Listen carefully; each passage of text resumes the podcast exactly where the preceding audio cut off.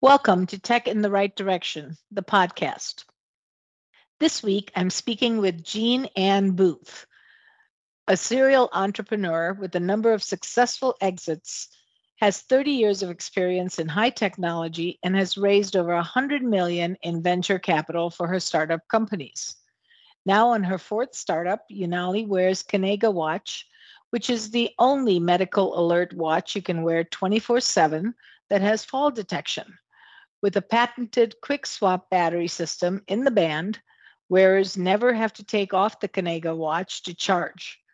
And the company's patented real fall trademark technology is literally revolutionizing the world of fall detection and response. Jean Anne was previously the founder of Luminary Micro, the creators of the Stellaris microcontroller MCU platform. Luminary Micro was acquired by Texas Instruments in May of 2009 and was one of that year's top 5 venture-backed acquisitions. She was also the founder of Intrinsity, which was sold to Apple in April 2010. Welcome to the show, Jean Anne. I'm so excited to have you on.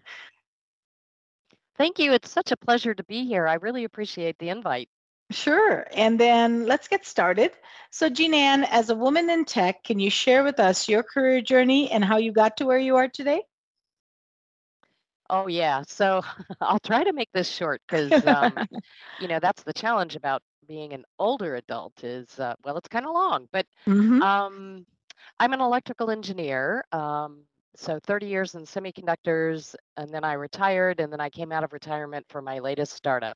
So just to kind of back that up a bit, on the engineering side of things, I actually went to college. I was going to do computer science. And at that time, computer science was a Bachelor of Arts degree, and I didn't want to do Bachelor of Arts. And so I changed to electrical engineering. So that was exactly how much thought I gave it. So I want to start by dispelling the myth that says all engineers know they're going to be an engineer once they're, super small. And I want to start also with the suggestion that if you aren't sure what you want to do when you look at college, do look at engineering, because the one thing that it tells everybody is that you know how to learn. And that's kind of key to my career journey. So NASA actually put me through college. I worked at Johnson Space Center in the Space Shuttle Transportation System office. And every other semester, and that was how I earned the money to go back to school the next semester. Then graduated with an electrical engineering degree. Spent, I think, a year, maybe 2 in industrial process control. And then switched over to semiconductors, 30 years there, including 2 startups. And then, like I said, retired, and then came out of retirement and started UnaliWear, which is my current startup today. Wow, that's quite a journey and a great journey. But going into retirement and coming back out, I know the feeling. I'm kind of doing that right now. I'm coming back to work just because, I really have a passion for what I do. And it sounds like you have a passion for startups. I guess I do. I honestly, when I retired the first time, I stayed retired for about 3 years, and I swore if I did something else, which I figured I probably would, but I swore I would never do another physical product company, and here I am again with another physical product company. So there you go. Shows how much you know when you make these promises. Don't. Right. So how has your journey with UnaliWear have been different than your previous startups? Yeah, so UnaliWear is, let me just kind of explain the name first, because it isn't your usual word, but then again, it's not your usual company. Unali is a Native American word. It's Cherokee for friend. And our watch is a Kanega watch, and Kanega is Cherokee for speak. So we're the friend who speaks to you. Which to me sounds a whole lot better than, Life Alert and Life Assist and Assist, all of that stuff. Just such a deep meaning. I can go with that. Yep. That's such a deep meaning. That's great. UnaliWear sounds really like a cool company. So how would you fund your current startup? So, first, the journey here has been completely different. And one of those differences is in the funding side. So the first one is for all of my startups, I did two semiconductor startups. One sold to Apple, another one sold to Texas Instruments, and then we have UnaliWear. They all had passion to them. They were all, I see this market need. I know that we can do this thing, and we did, and we sold companies, and everybody made money, and that was great. But for UnaliWear, it's so much more than any of the other companies that I was a founder of, because not only are we passionate about what we do, which is extending independence with dignity for vulnerable populations, but there's a purpose to it, and so. A startup journey, let me tell you, this is not for everybody. It's always difficult, always. And that passion, and in this particular case, that purpose has made it possible through some of the really tough times to keep things going. Yep. So that's that first way. The second one, though, I didn't expect at all, I'll tell you. So for my semiconductor companies, I raised about $100 million in venture capital. Wow. But, they're semiconductors, right? Physical product companies. Remember, I swore I wasn't going to do any more of those. And I thought, considering, what we do is independence with dignity. Of course, most of our customers are older adults.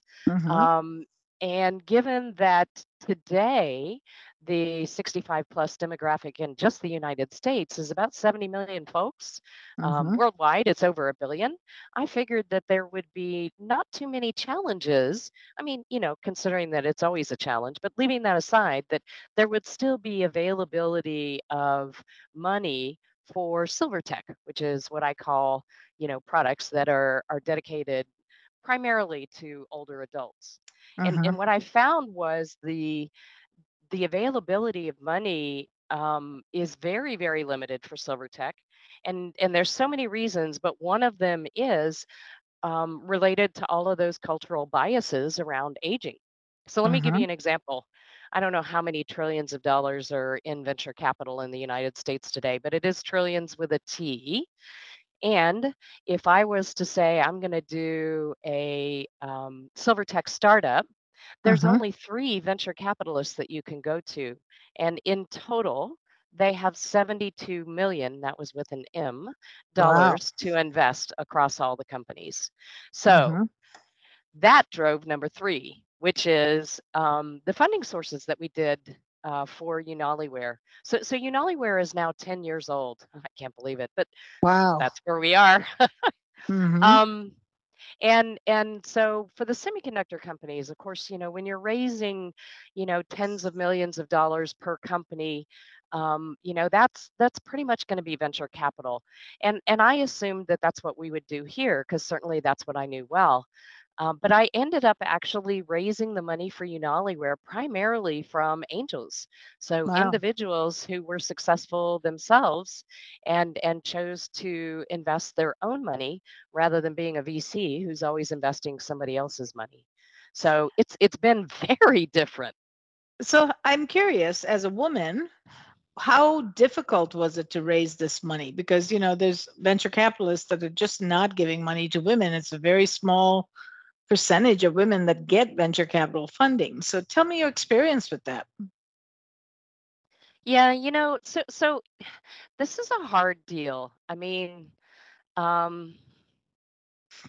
think the way I put it is this. If you're looking for bias, I promise you're going to find it. Yes, right? You're right. Yep. There's something that I talk to my engineering team about, because we're always doing things that have never been done before or never been put together before, and the similar thing to that is with my engineering team when I go, hey, look, if you think it can't be done, you're right. Mm-hmm. Right. And so for the engineers, what I say is the next part is, and so it's time to find a new job. Because you won't be happy here because we're going to do what you think can't be done. Right. Right. So in terms of and we'll do it because we believe in it. Well, exactly so. Exactly mm-hmm. so. Mm-hmm. So in terms of bias and VCs and angels as well, it exists. It absolutely does. But the question is, what is it that you're going to do about it? There was a fantastic paper that was published in Harvard Business Review, and gosh, I think this is all the way back like in 2016 or something. Mm-hmm. But basically, there were a bunch of students at Columbia Business School that followed a bunch of VCs and angels around at TechCrunch Disrupt in New York that year. Yeah. And they videotaped all of the interactions, and then they analyzed them. And there were two, for me, there, you know, it's a full article and everything, but for me, there were two very important pieces to it. So number one was that the female founders mm-hmm. were most often asked prevention questions mm-hmm. rather than promotion questions. So as mm-hmm. an example, a male founder would be asked, how big is this going to be? And he'd say, bigger than Uber, right? Yeah. And then the female founder would be, and what happens if nobody uses your app? And then you're stuck, right? Mm-hmm. Having to defend the negative instead of promote the positive. Mm-hmm. And so if you've ever had the opportunity to get some actual public relations training, turning those prevention questions into promotion answers, that's something you can do that really helps to deal with that particular cultural bias phenomenon that happens. Okay, so that was number one. You ready for number two? Mm-hmm. I am. This is fascinating. Okay. So number two was this. So at that time, so I started UnaliWear in 2013, and you know, frankly, there just really weren't female VCs. There were barely even female angels back in 2013. But by 2015-ish, you were mm-hmm. starting to actually see some of that being, you know, gender lens focused. And mm-hmm. so everybody's like, "Whoa, Jean Anne, you need to go raise money from, you know, this women's group and this women's group." And I was wildly unsuccessful.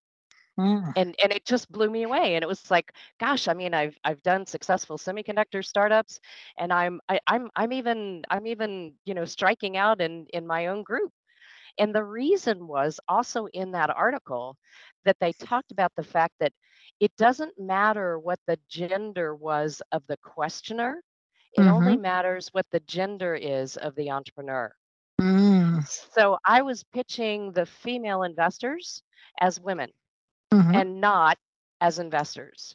And when I changed that strategy, then we started mm-hmm. raising that money. That's amazing. That is so important for our listeners, you know, because so many women struggle with that, and getting funding is not easy, but you have to have the right mindset. You're absolutely right. Yes, you do. And you also have to, you know, have your head in the game, right? Yeah. So tell me a little bit more about what does UnaliWear do? What is, you know, it's a product? It's a product or service, actually. Mm-hmm. So I call us, because, you know, whenever there's not a word that fits what I want, I make my own, right? That's good. I like it. So just like SilverTech is products for older adults, we are device as a service. So mm-hmm. you've heard of SaaS, right? Software mm-hmm. as a service. Right. We're device as a service. So with a Kanega watch, you pay for the service, and it provides the only true 24/7 medical alert capability with automatic fall detection on the wrist in the United States. Wow, that's pretty impressive. Yep, it is really, really cool stuff. And how did you come up with this idea? Well, my mom. Oh, okay. All of those. That was going to be my next question. So yeah, tell us, what was it like to start a company for and with your mom? Yeah, so I was retired, and you know, just so you know, Jennifer, I was happy to be retired. Okay, I was a dive master on a liveaboard dive boat. You know, that was my dream job. You know, it was so much fun, and I love scuba diving. But mom turned 80, and my mom was a model. And absolutely just drop dead gorgeous. And you know, as she got older, you know, she got, you know, well, she was always slender. She got, you know, kind of skinny. And so we had that conversation that you have, you know, Mom, I love you. I want you to be safe. I want you to live independently. How are we going to make this happen? And I went through, as a good engineer, I brought her a spreadsheet of all of the products on the market, and we talked about each one. And she looked at me, and she goes, "Don't you get that for me? I'm not wearing it." And it was like, whoa. And so, you know, I went away, and I was really kind of bummed because I was very proud of my market research, and then I realized, you know what, I'm a nerd. I am not the style maven that my mom was, but I wouldn't wear a pendant. So why in the world would I expect my mom to wear it? Yeah, to do that. And so I called her back up a week later, and I said, "Mom, tell you what. You're going to finally understand what the joy is of having an engineer for a daughter, because we are going to make something you're willing to wear, and you're going to make sure that it's something that you would wear." And that's what we did. And that's awesome. I tell you, yeah, it was such a gift. We were, you know, she's gone now, but we got to work on the company together for 5 years, and I would not trade that for anything. She was the senior user experience advisor. Everything we did, she weighed in on. She got us about the first 100 of the 400 folks who came through our focus groups as we were doing design. Nice. And she weighed in on everything. So, and did she design it? Oh, goodness, no. No, it's a very seriously technology intensive product. Not that it looks that way to the user or the wearer is what we call them. But in terms of the technology, so I mean, it's a smartwatch. It has cellular, it has Wi-Fi, it has GPS, it has Bluetooth for hearing aids and telemedicine devices. You know, you talk to it, it talks to you. 24/7 speech, 24/7 automatic fall detection. Yeah, no, she didn't do that. And remember, when I was saying, "Hey, I'm raising money for this," the Apple Watch didn't even exist yet. Right, yeah. Because now it has some of those features, but I think yours has a lot more. Yes, and more in the medical area. You know what I'm saying?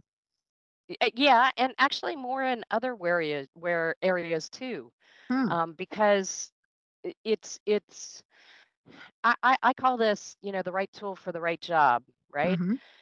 And so, although we are a smartwatch, we're not a smartwatch. We're actually a medical alert watch, cleverly disguised to be a smartwatch.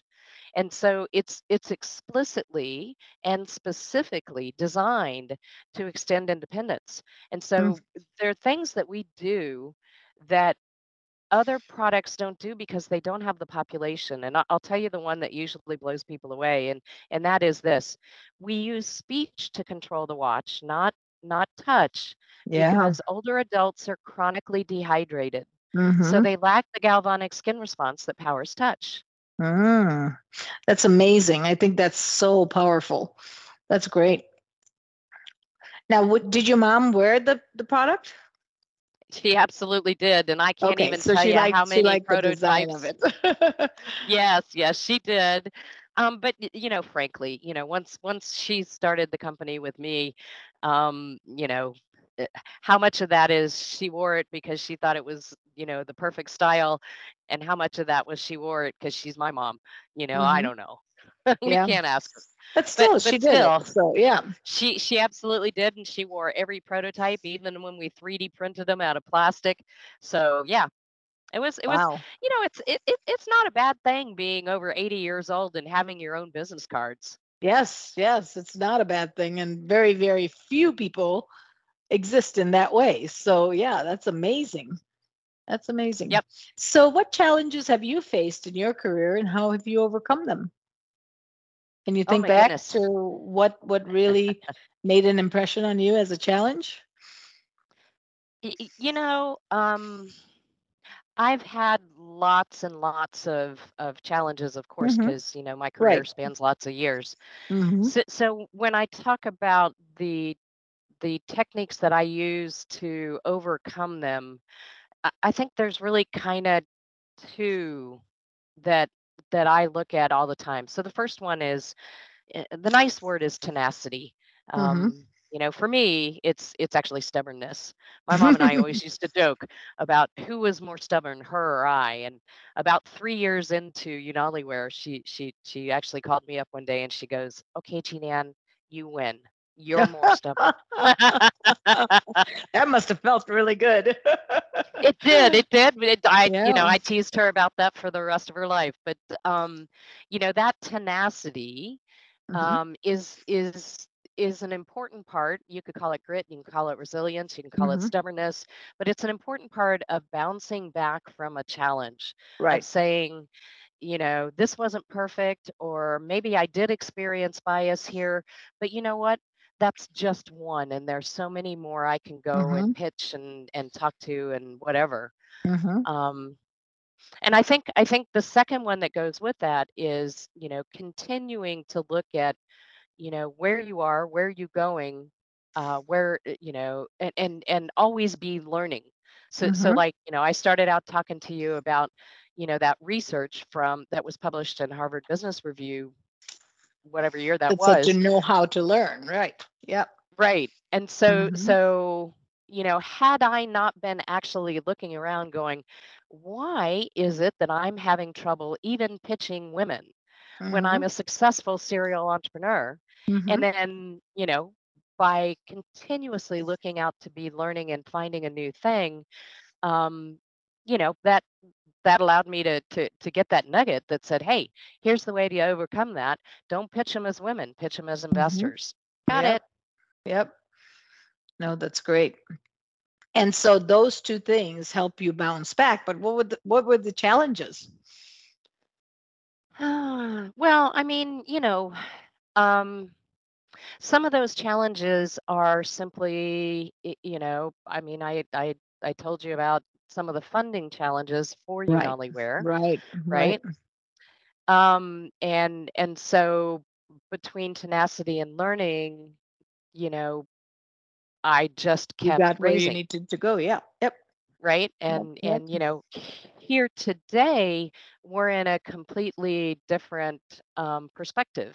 And, you know, when I think of times that, for example, maybe I've faced some bias, either that I knew it was bias or I suspected it was bias, chip on my shoulder notwithstanding, you know, then I kind of go back to the question that says, okay, if you're looking for it, you're definitely going to find it. So if you think you're seeing it, the question is, what are you going to do about it? Are you going to move on, or are you going to let that be the end? Yeah. And I just move on.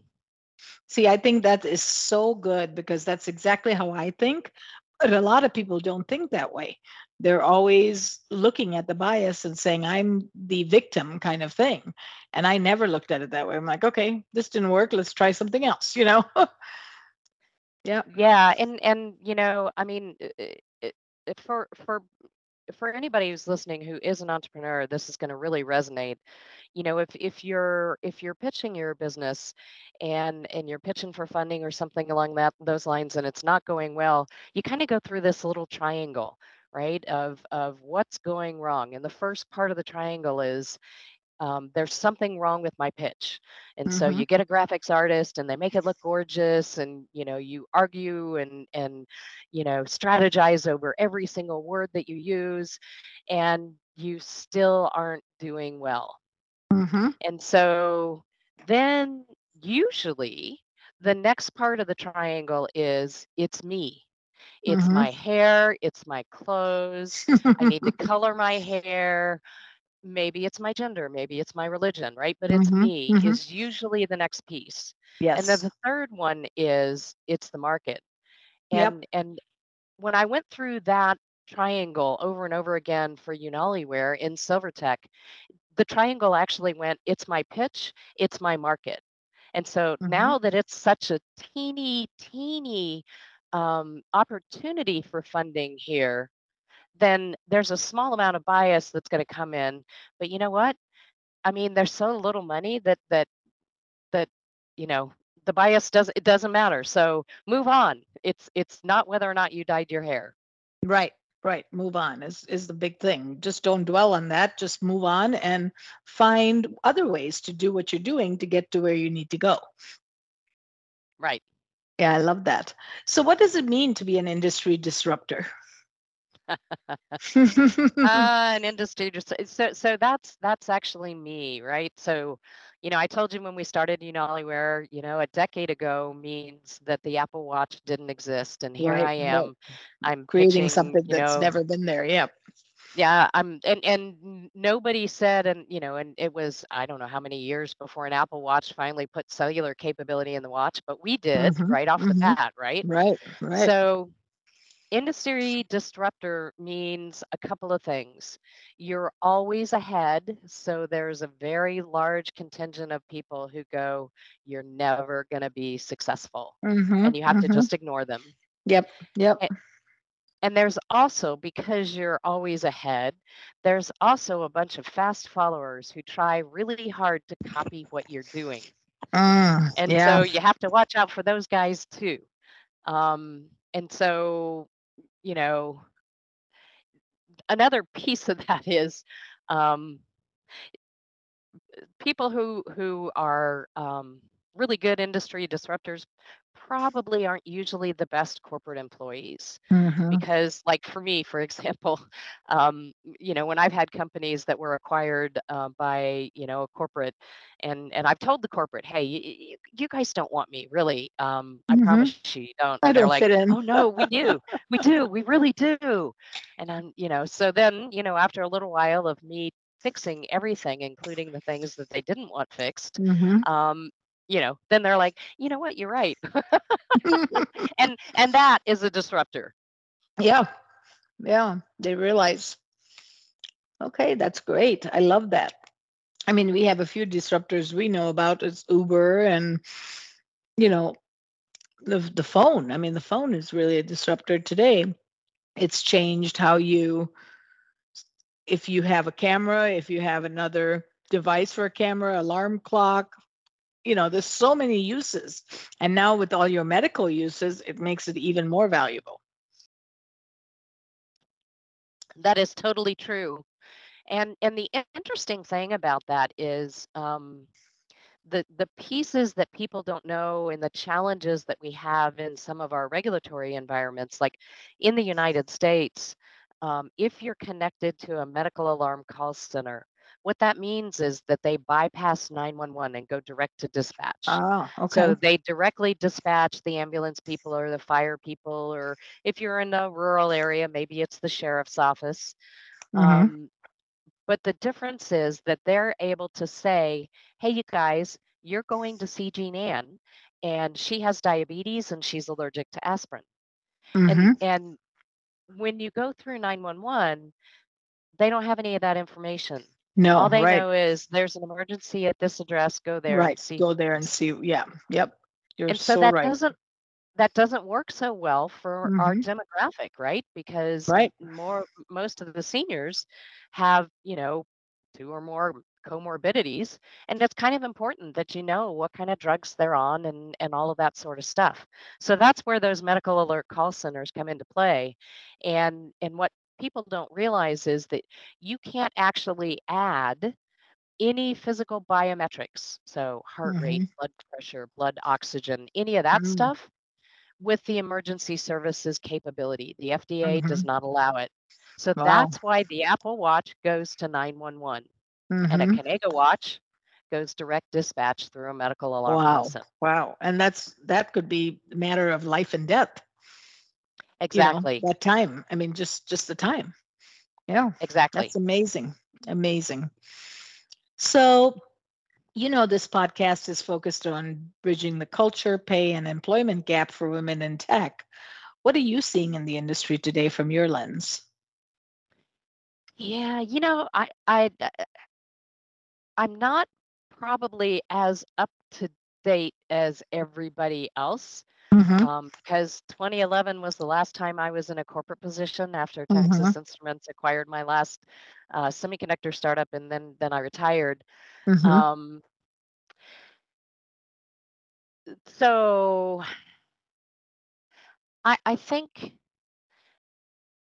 Do you think there's been any progress for women in tech? Or I know you don't look at the bias side, so that makes it a little difficult to see it from your lens, but what do you feel is happening in the market? So I think that there has been progress, mm-hmm. And also on the other side of it, I mean, you know, usually stereotypes kind of exist because there's lots of them, right? Mm-hmm. Of whatever right. that stereotype is. But right. having said that, you know, because I had 2 years of work experience at NASA before I got my first, you know, right out of college job, mm-hmm. I actually had the highest pay in my starting class. And so, but some of that is, you know, what you negotiate for, what you are willing to accept. Right. Right. Right. And so and it goes your mindset. Back to that. I go back to the mindset. Exactly. You know, definitely. Yeah. Right. So if you want to see that everybody is getting paid less, mm-hmm. then you know you that's probably what you're will. Gonna see. Yep. Yep. Right. Yep. Having said that, though, you're probably going to find some of those situations, and then the question that you have to ask yourself is: so when you do find out that you're being paid less than somebody who's in the same grade as you, that is a different gender, and doing the same job, what are you going to do? But mm-hmm. right, and I think the key to success there from friends I know who've done it is, you know, it's simply an unemotional discussion of the facts mm-hmm. with HR and not right. your manager. Right. Right. Right. Right. And so if you can keep all of the drama out of it, then you're much more likely to be successful. Yeah. Yeah. I love that.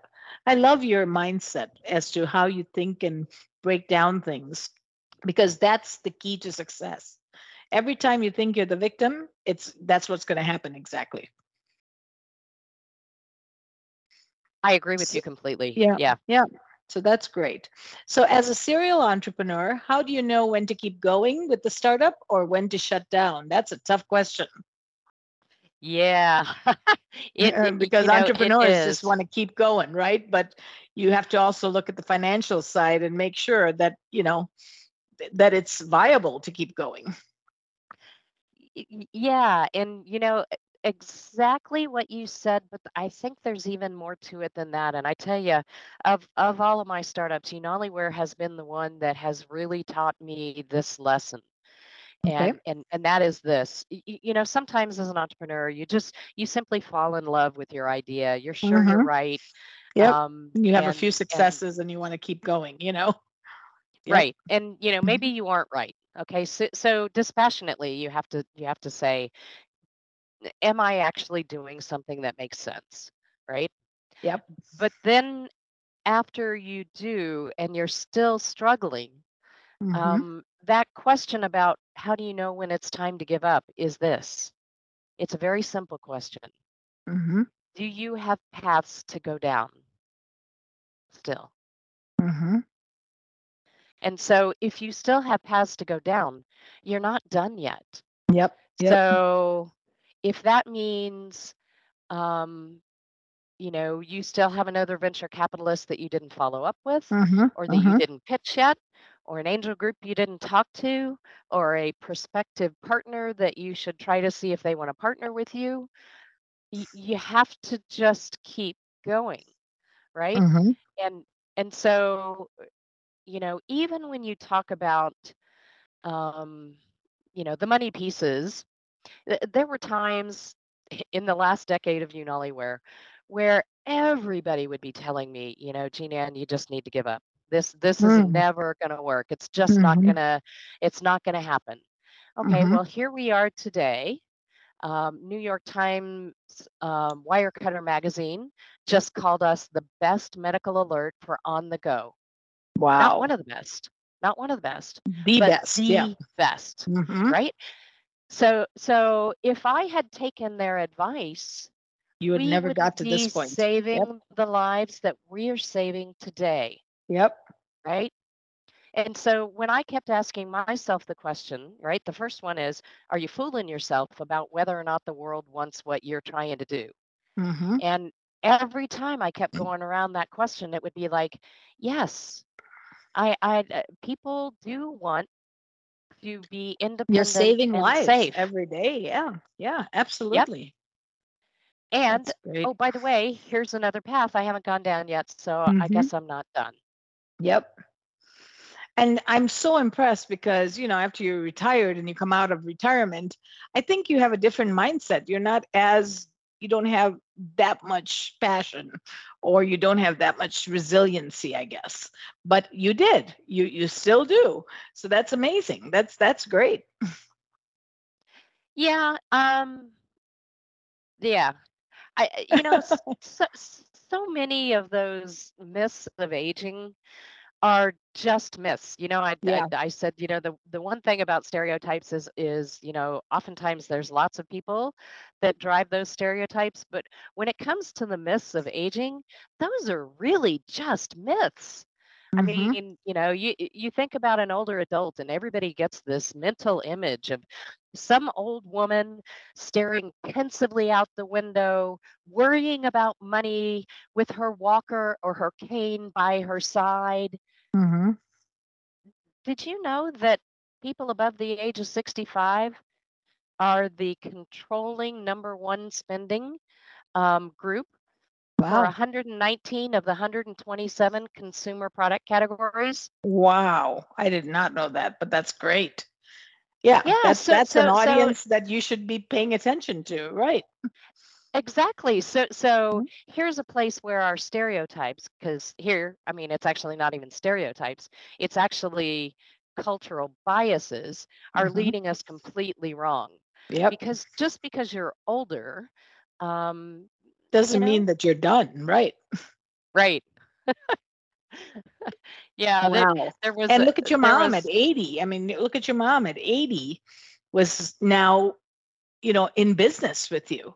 And she had business cards and she was testing and doing R&D and doing everything. So that's amazing. That's right. Yeah. That's exactly true. And the amazing thing here is, you know, in today's world of DEI, there's only one prejudice that is still acceptable, and that's ageism. Wow. Yeah. Right? Because we make all of these cultural biases and assumptions. There was an ad for Postmates, you know, one of the food delivery services, and they had it in New York subway. And the ad reads, "When you want a whole cake to yourself, because you're turning 30, which is basically 50, which is basically dead." Dessert. We get it. Postmates. It's like, really, 50 is dead? Well, gosh, I didn't know that I died more than a decade ago. You've had many lives already. So have I. That's amazing. Really funny. But that's right. You're as old as you feel. There's nothing else that stops you from doing anything you want to do. And I think, you know, one of the epiphanies I had when we were doing the focus groups with my mom, we actually had one where one of the members of the focus group was actually a guy who went to college with my dad, and he was telling a story about when they were in college, and something happened and somebody did this, and, you know, they almost got in trouble, and, you know, they stole this, and, you know, like one of those pranks that you do in college, right? So not stealing like stealing, but a prank steal. Right. And I'm looking at this guy who's, he was 85 at the time, and he's telling this story, and I suddenly realized he actually doesn't see the guy I see, right? So that image you see in the mirror when you get older isn't who you feel like inside, right? You know, every once in a while I look in the mirror and I go, holy moly. Yeah, me too. Is that really what I look like? Because that's not what I think I look like. Right, because you don't feel like it. But yeah, you are getting old in your body, but doesn't mean that your mind has changed, you know? Yeah. Yeah, that's great. So why do you think the Kanega watch has been so popular amongst people who wear it? What is like the main qualities that they look for? You know, the most important thing, when I designed the watch, I actually thought it was going to be the fact that it's actually 24/7 for real. So we have a patented battery system in the band that means you never take it off to charge. So you can wear it in the bed, you know, you wear it in the shower. And since the number one cause of injury death among seniors is falls, mostly in the bathroom at night, right, you know, this is an important protection time. Sure. And honestly, that's what made me come out of retirement to start the company, was because, you know, if I could give my mom true 24/7 protection, then, you know, you could have some peace of mind too. Yeah, exactly.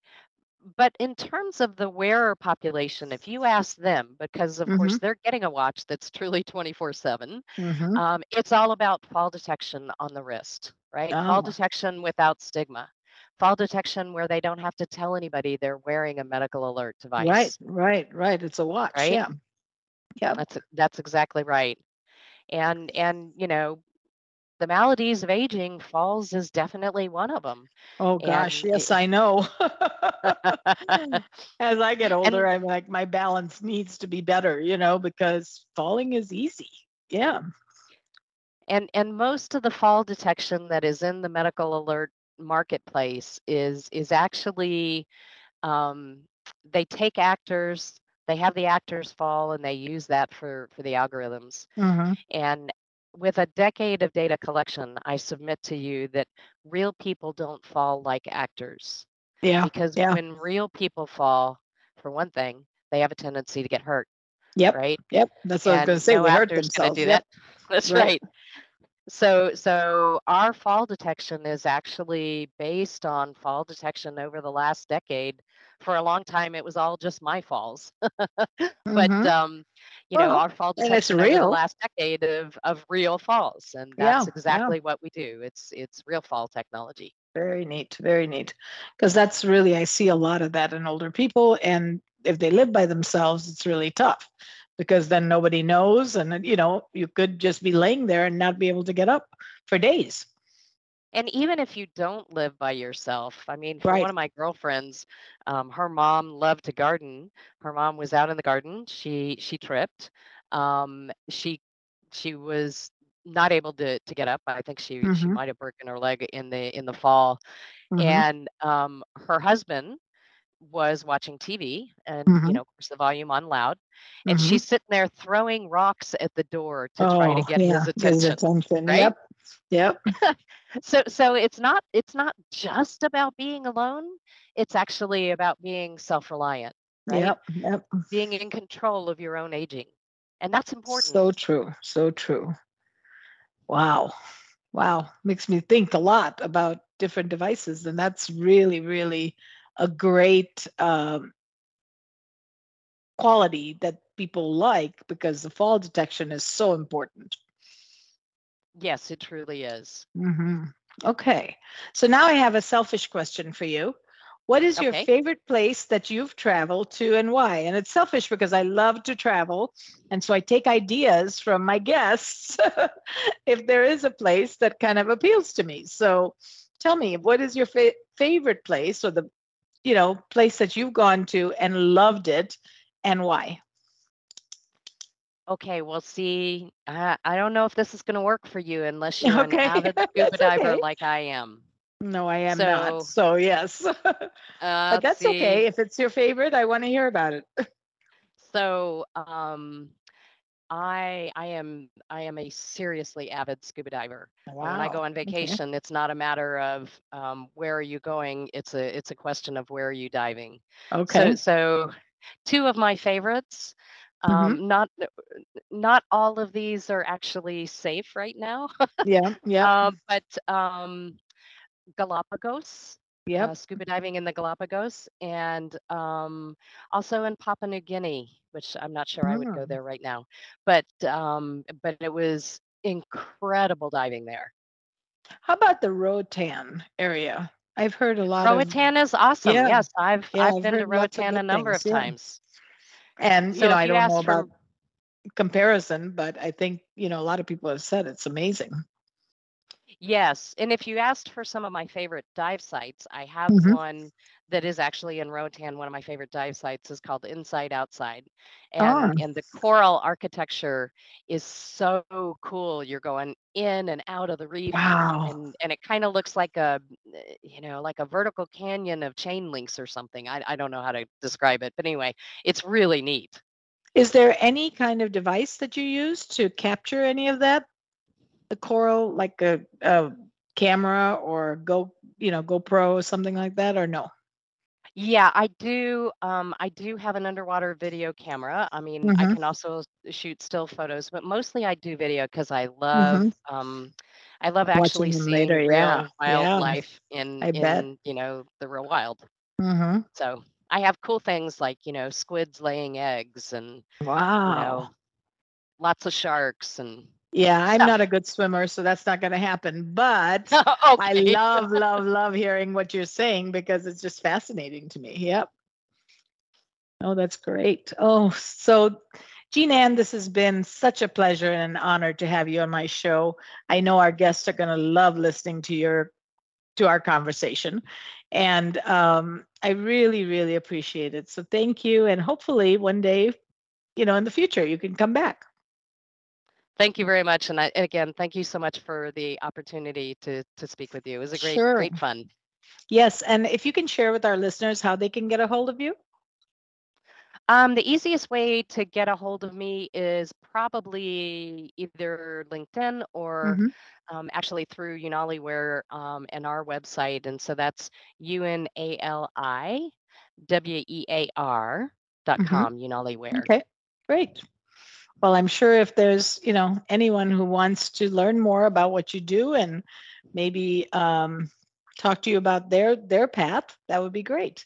So thank you. This was such a pleasure, and I hope to talk to you again. Thanks. Thank you for listening to Tech in the Right Direction.